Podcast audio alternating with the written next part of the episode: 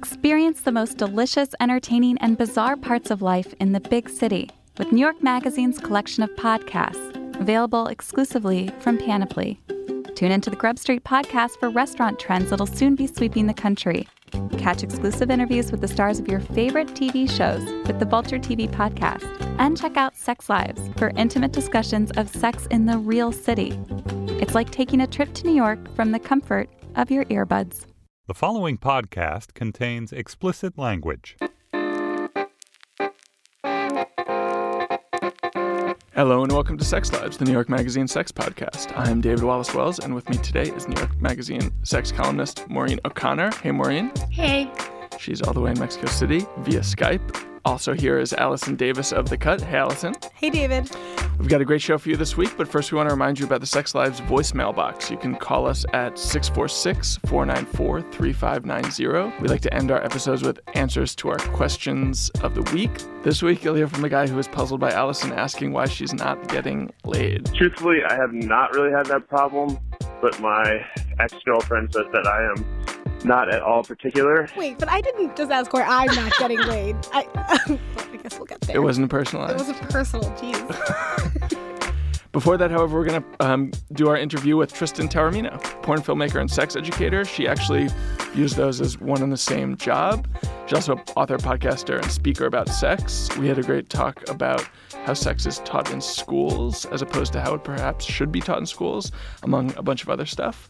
So we'll get to all that in a moment. But first, I think we wanted to talk about this. Um, like, I don't know how would you describe it. It's not. It's like a definitely a passionate article that you wrote, Allison, about Amy Schumer's new boyfriend as an archetype of everything contemporary women want to desire. Right. So Amy Schumer has this new boyfriend, Ben Hanisch, who is a furniture maker, like a hipster, like attractive, hot carpenter slash furniture maker with a line of I think people descri- described it as like unique, custom, high end furniture, um, which got me thinking like immediately that furniture maker is the chosen profession of all like fantasy boyfriends because everybody universally, when you say like, oh, he's a carpenter or oh, he's a furniture maker, like their eyes like roll back in their head like they're savoring a delicious meal or something. At least I do. Is that about like, is it about working with their hands?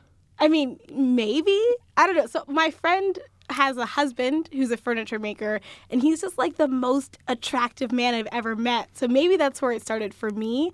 But I feel like it's such a universal. That, that person right? will be listening and Yeah, I'm, Yeah. I'm so, Well, Allison, so sorry, specific. friend. I was gonna say, I mean, it's such an archetype to the point. I, I I don't understand why this is right. Like the ultimate dreamy guy in Sex in the City, Aidan is a Right. carpenter. The dreamy guy in Girls is a carpenter. And Magic Mike also Right. doubled as a carpenter, and that's how we know he was a nice, gentle man. There's something weird about this kind of like rugged and yet also kind of domestic thing. Right. I do wonder about this because it does seem like the the the gentle carpenter is such a weirdly fetishized thing.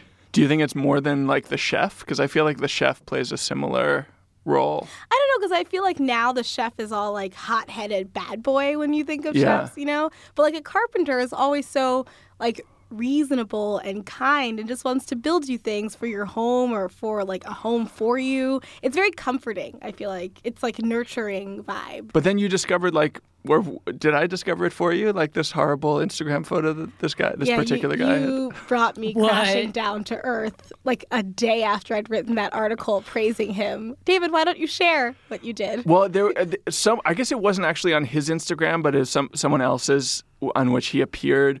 He was like basically in blackface. What? I mean, I guess it was the function of a filter. It wasn't like he was wearing makeup. I think Oh. No, it looked like he Oh. was wearing makeup. Jezebel said it was blackface. it's pretty close. was And like, then yeah. he he captioned it like black or white. Yeah. Was that what the caption Yes, was? Like hashtag bad boys, hashtag black or white. Oh wait, I'm googling it right now. But like, yeah, no. I'm, Do it right now and tell us how awful I'm you think it is. I'm not saying Ben. oh my god, you guys, oh what the God. fuck is? okay, I'm not saying Ben Hanisch is like the like the ideal man. You're he saying that your friend's husband is the ideal man. Basically. Yeah. If she's listening, I'm really sorry. I don't even understand what's happening into this Instagram. I mean, one guy's got a bald cap on. Is this like Blue Man Group potentially? It's black and white, right? I mean, like black and white, like tones of gray. Like The, filter is like photo the black and white has one. no colors in I it, I don't know. and thus, who knows what could be happening here? Not all carpenters have like hidden blackface photos in their past. I can still dream about this, guys. Well, That took a So- turn. I think we've discovered that the ultimate boyfriend is a carpenter who is not racist. If, if you can find If one. you can find that, yes. So we've been talking about um, Allison's great piece about um, the strange fetish for modern hipster urban carpenters. Now let's move on to our interview with Tristan Taormino.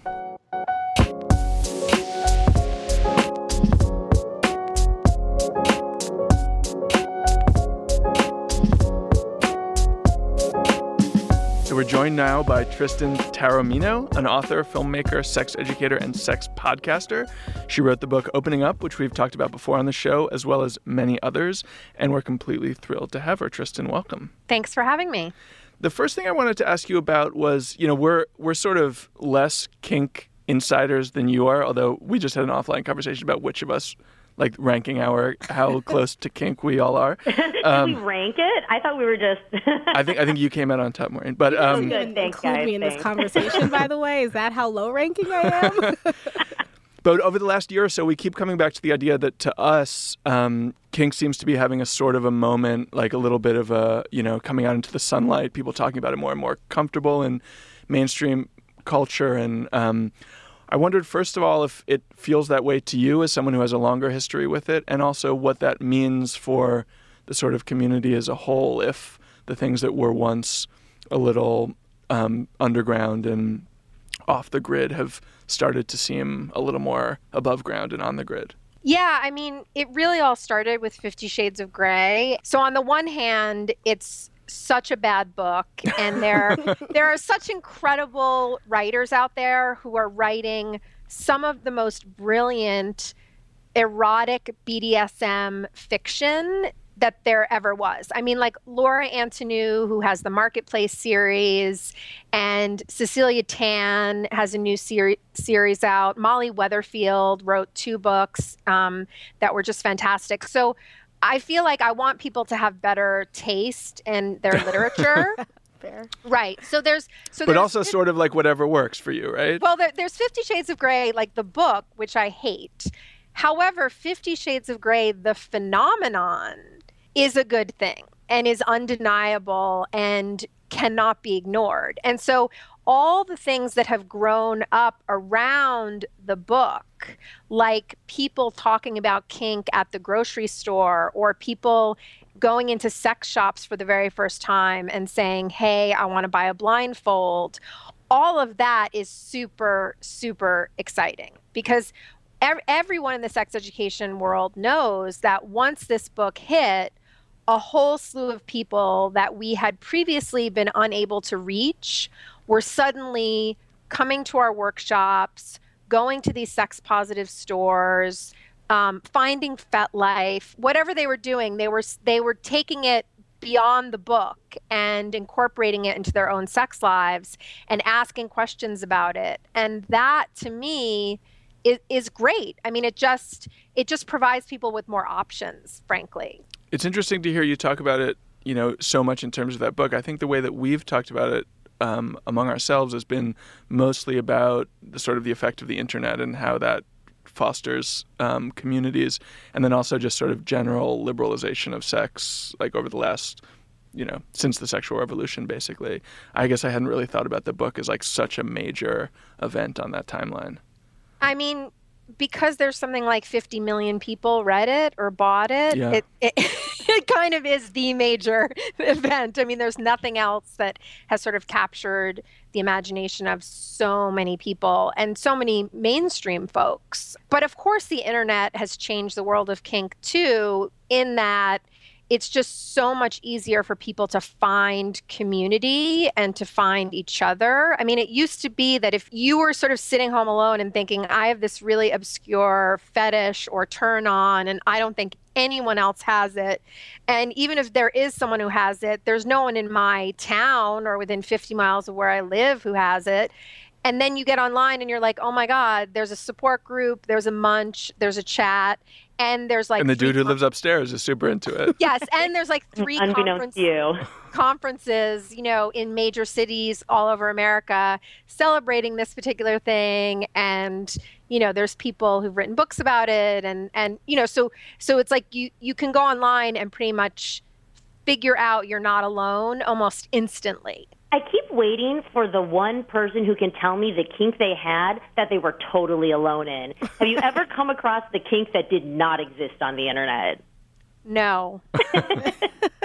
Seriously, I mean, there's there there's so much diversity out there and I've pretty much heard it all, seen it all and done most of it. Does it ever make you feel kind of jaded that there's some moment of kind of like it's all out there, you know, like there's nothing new under the sun?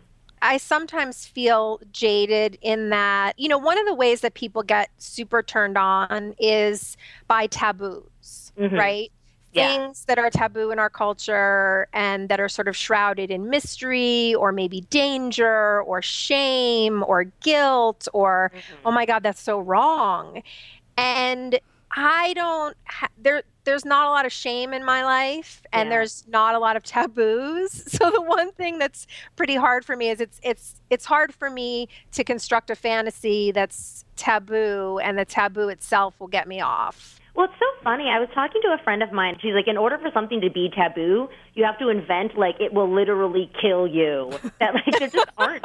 I mean, where do you go to find the to continue finding taboos? This brings us to one of our favorite topics on this podcast. That incest is the final taboo that will never go away, and thus we must continually fantasize about incest once every other thing is completely acceptable. Yeah, it's really interesting because, you know, you can often look to porn. You know, like porn was ahead of the curve on anal sex, mm-hmm. porn was ahead of the curve on kink. And so often porn will explore these themes that society at large is not quite ready for, but of course they're extremely popular, so we know they're ready for it, but there's not a lot of public discussion about it. Mm. And the incest genre in porn has gone nuts in the past like 3 years. It's become one of the best selling genres and there's entire studios now who have like a line of incest porn mm-hmm. Oh. when they never did before, not 5 years ago, not 10 years ago. One thing that fascinates me, um, Tristan, is that you've done sort of educational slash porn. Um, I don't know work that is that is a little bit of both. It seems. Yeah, I mean, I actually consider all of my porn educational, Uh-huh. although a, a big segment of it was me doing this particular line for Vivid called Vivid Ed, where I Mhm. did uh, a whole sex education line. We did 15 titles on everything from cunnilingus to pegging to threesomes. And those are very explicitly educational. The point of them is to educate, and the whole way that they're structured is around education. They just happen to feature porn stars. Mm-hmm. But I think even the other work that I've done in porn, I've made a conscious effort just to show genuine chemistry and pleasure, to show people negotiating their sexual fantasies, to show people using lube and sex toys, warming up to penetration rather than just jamming it in. So I, I feel like all of my porn has an educational component. How did you end up uh, working on that project that's explicitly educational? I'm I'm super interested in that myself. Well, that came off. But anyway. you know, I made two movies back in the late 90s. Now I'm dating myself, um, which were based on my book, The Ultimate Guide to Anal Sex for Women. So I made The Ultimate Guide to Anal Sex for Women, the movie. But it was kind of a combination of sex ed and gonzo, kind of hot porn. I really just thought I would make these two videos and then keep doing my sex education stuff and writing and I, I never really pictured myself as like even a full-time or a part-time pornographer but i came back in 2005 really wanting to do something different. And I had this meeting with Vivid Entertainment, and I said, you know, I really want to do this reality series called Chemistry, and I was super, super into it.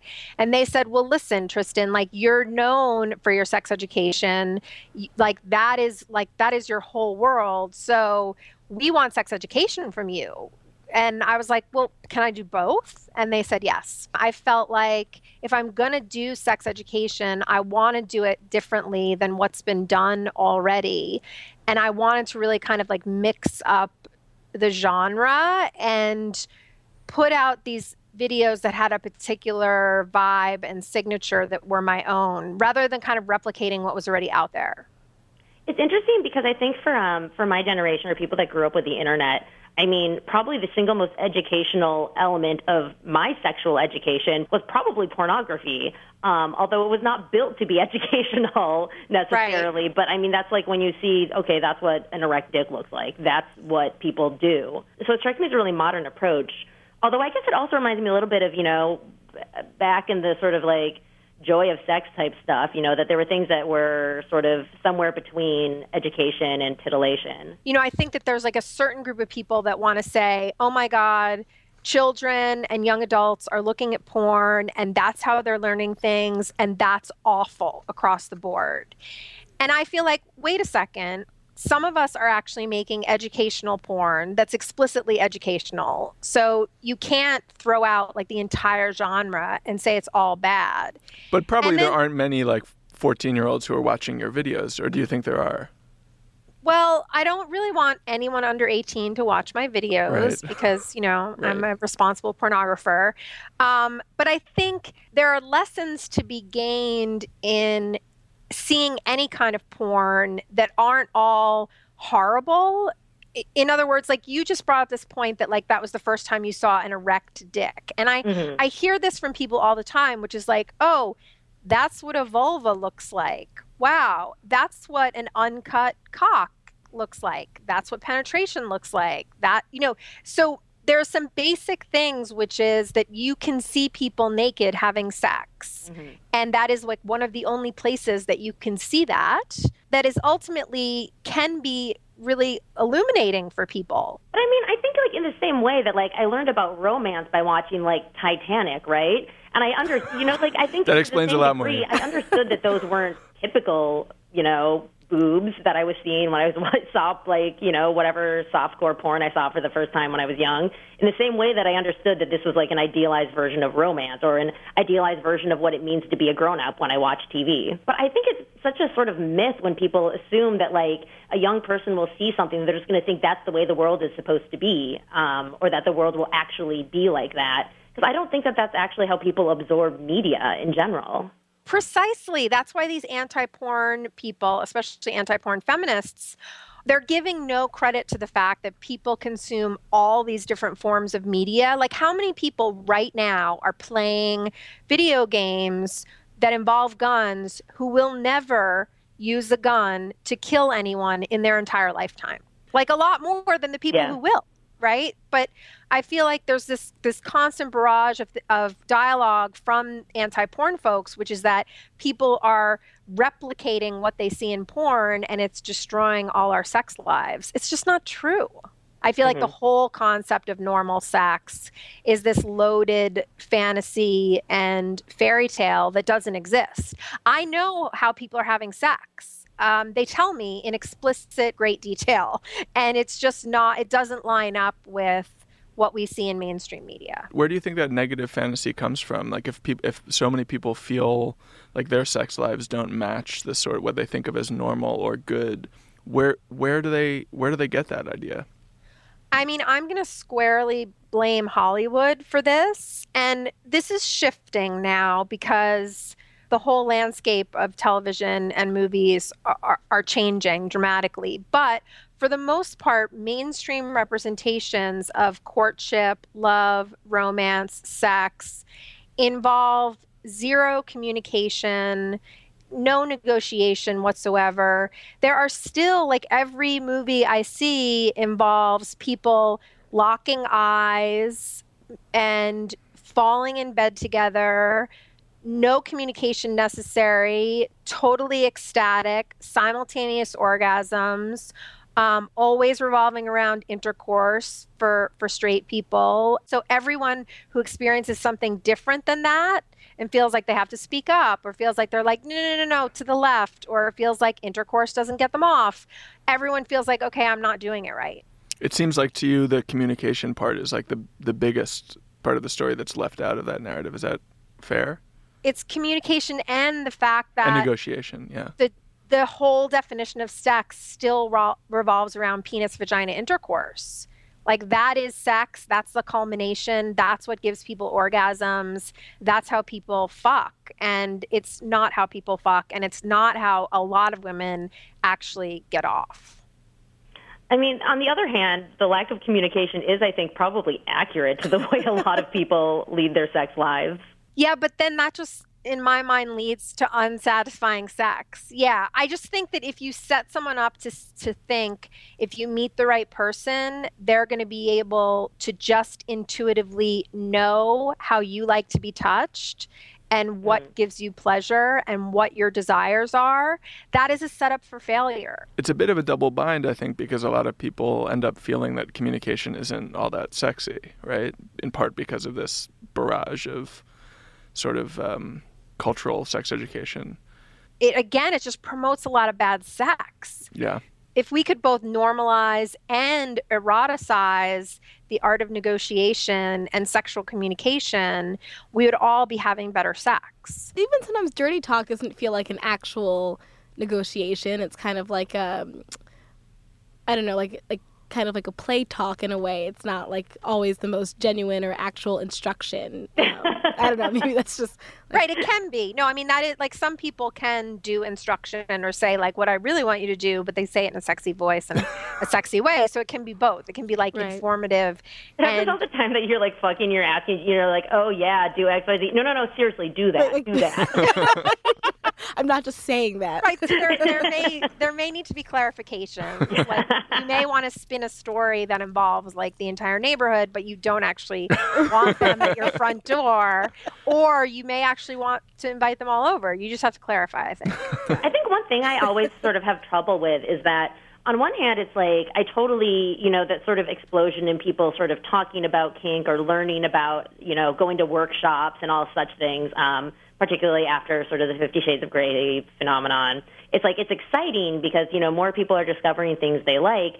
On the other hand, there is this element that you're like, but it's sort of dorkifies it in some way, you know, that like eh, all of a sudden we are losing sort of the feeling of the sort of like subterfuge or or I don't know. No, I I I hear what you're saying. It's like you know, part of the reason that people get off on anal sex is the taboo around it, right? right? And so people have asked me, like, now that anal sex has become more acceptable, more talked about, more widely practiced. I mean, it's in Cosmo like every other month, and they're every so, other page. I think they're actually. so like blasé about it. They're just like, oh yeah, anal sex, whatever. And I'm like, you were you literally wouldn't even return my phone calls in the early 2000s. Um, you know what I mean? So I I just I feel like so people are like, are you worried that it's going to sort of lose its edge or lose its like its its sort of dangerous quality, dangerous in a kind of sexy way first of all, I think it's it, it never is. For some people, that's just always going to sort of be with them.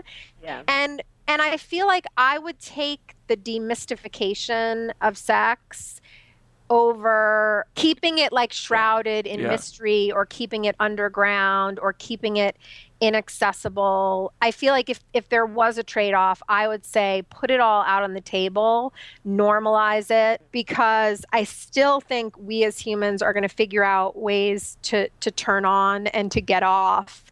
And I want people to know more. I don't want them to know less. I mean, when you're talking about doing something with a part of your body that you're not allowed to show in public, like there's always some element of I don't know, either alienation or uncertainty about how to talk about it or what to do with it, right? Is it possible to have a completely shameless sexual culture? I mean, that's a dream and a goal. yeah. I mean, this makes me think of um, a friend of mine who's an amazing activist and has two kids, and her like 13 or 14 year old daughter said, she said, What do you want for your birthday? And she said, I want a vibrator.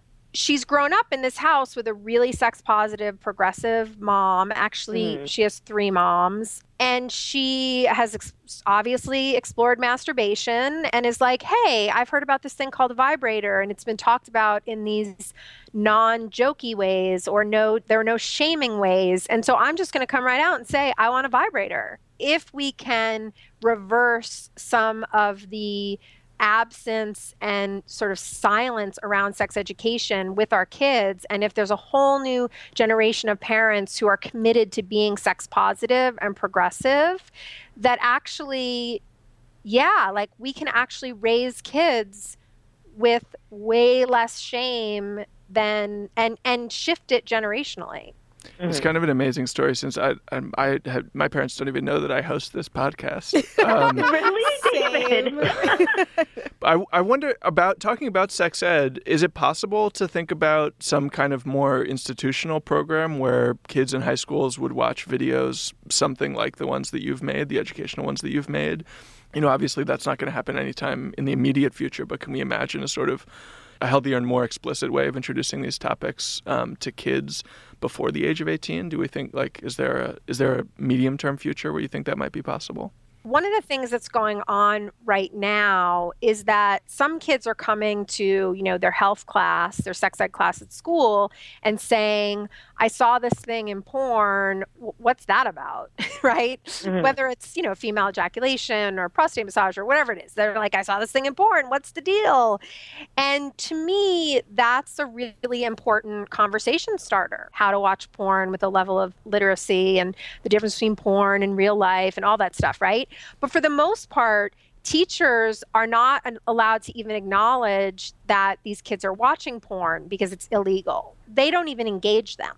It's shutting down the conversation and it's actually withholding information. We withhold so much information for teenagers um, under the guise of sort of protecting them from sex it does them a disservice. And quite frankly, then they have sex and it's unprotected, or they have unplanned pregnancies, or they get a sexually transmitted infection.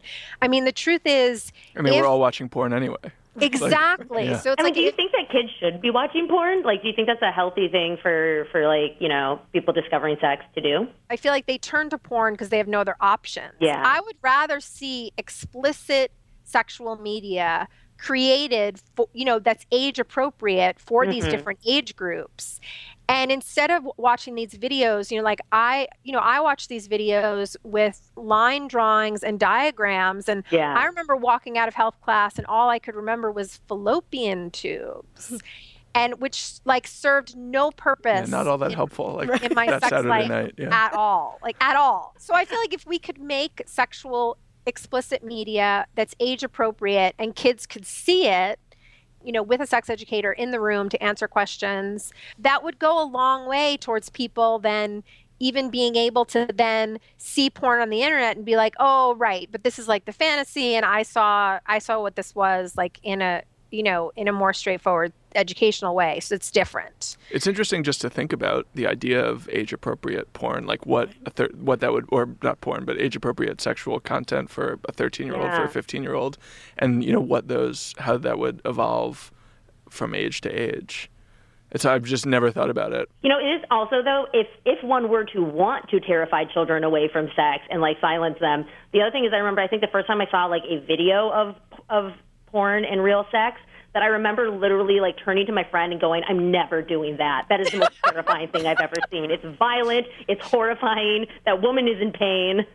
Well, I remember the first my first time was like in a room with all these dudes, which is also just in a really other uh, a whole other weird way to see it for the first time. Yeah. Late Well, night and on you have to- totally normal over here. I, I feel like when you watch porn with your peers, it's hard because you're supposed to be you're supposed to be vaguely interested but not too interested. Yeah, exactly. Paying attention but not taking notes, laughing it off. Like there's all this weird peer-to-peer interaction that you're Yeah. supposed to be sort of looking cool while you're doing it. If you were in a classroom situation, there would be some amount of like you have to pay attention to this because that's what they that's what the teacher told you to do Mhm. And you can giggle about it at lunch, but right now, everyone's going to just pay attention. Well, thanks so much for coming on. It's been a great great pleasure talking to you. Thanks for having me.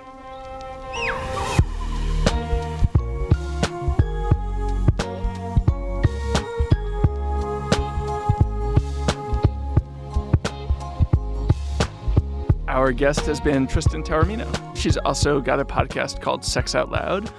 Now, at the end of last week's show, Allison revealed that she finds herself in a little bit of a sex drought.